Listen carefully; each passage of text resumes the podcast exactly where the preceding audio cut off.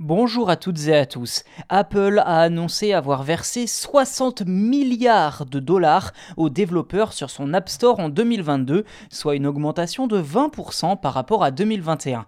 Clairement, il s'agit d'un record pour l'entreprise, signe de l'excellente dynamique de l'App Store qui attire toujours plus de développeurs et qui par la même occasion envoie aux oubliettes la polémique sur la commission très élevée de 30% de la plateforme.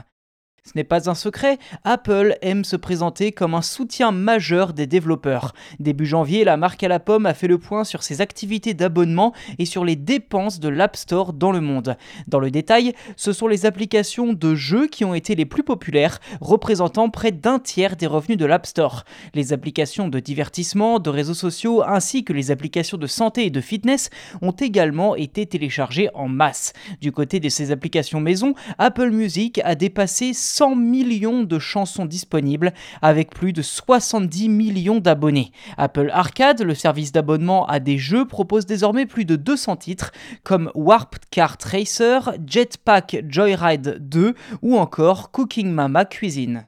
Au-delà des simples chiffres, ces résultats montrent également la croissance de l'écosystème iOS, qui a priori est devenu un lieu de prédilection pour les développeurs indépendants et les startups pour lancer leurs produits et atteindre un public mondial.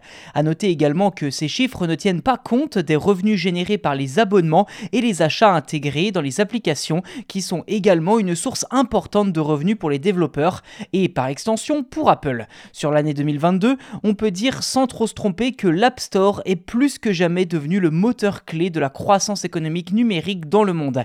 Il est probable que cette tendance se poursuive en 2023 avec le développement de projets parallèles comme une voiture électrique par exemple en interne. Mais quand on parle de moteur mondial, on parle bien évidemment de tout l'écosystème et donc de toutes les startups et entreprises qui gravitent autour d'Apple et qui forcément utilisent l'App Store. Ceci dit, cet enthousiasme cache quand même une face un peu moins glorieuse. Pour la première fois, les consommateurs ont moins dépensé dans des achats in-app, c'est-à-dire euh, des achats intégrés à l'application, selon le rapport annuel de data.ai, avec un total de 167 milliards de dollars pour l'App Store et Play Store réunis l'an dernier, soit une baisse de 2% par rapport à 2021.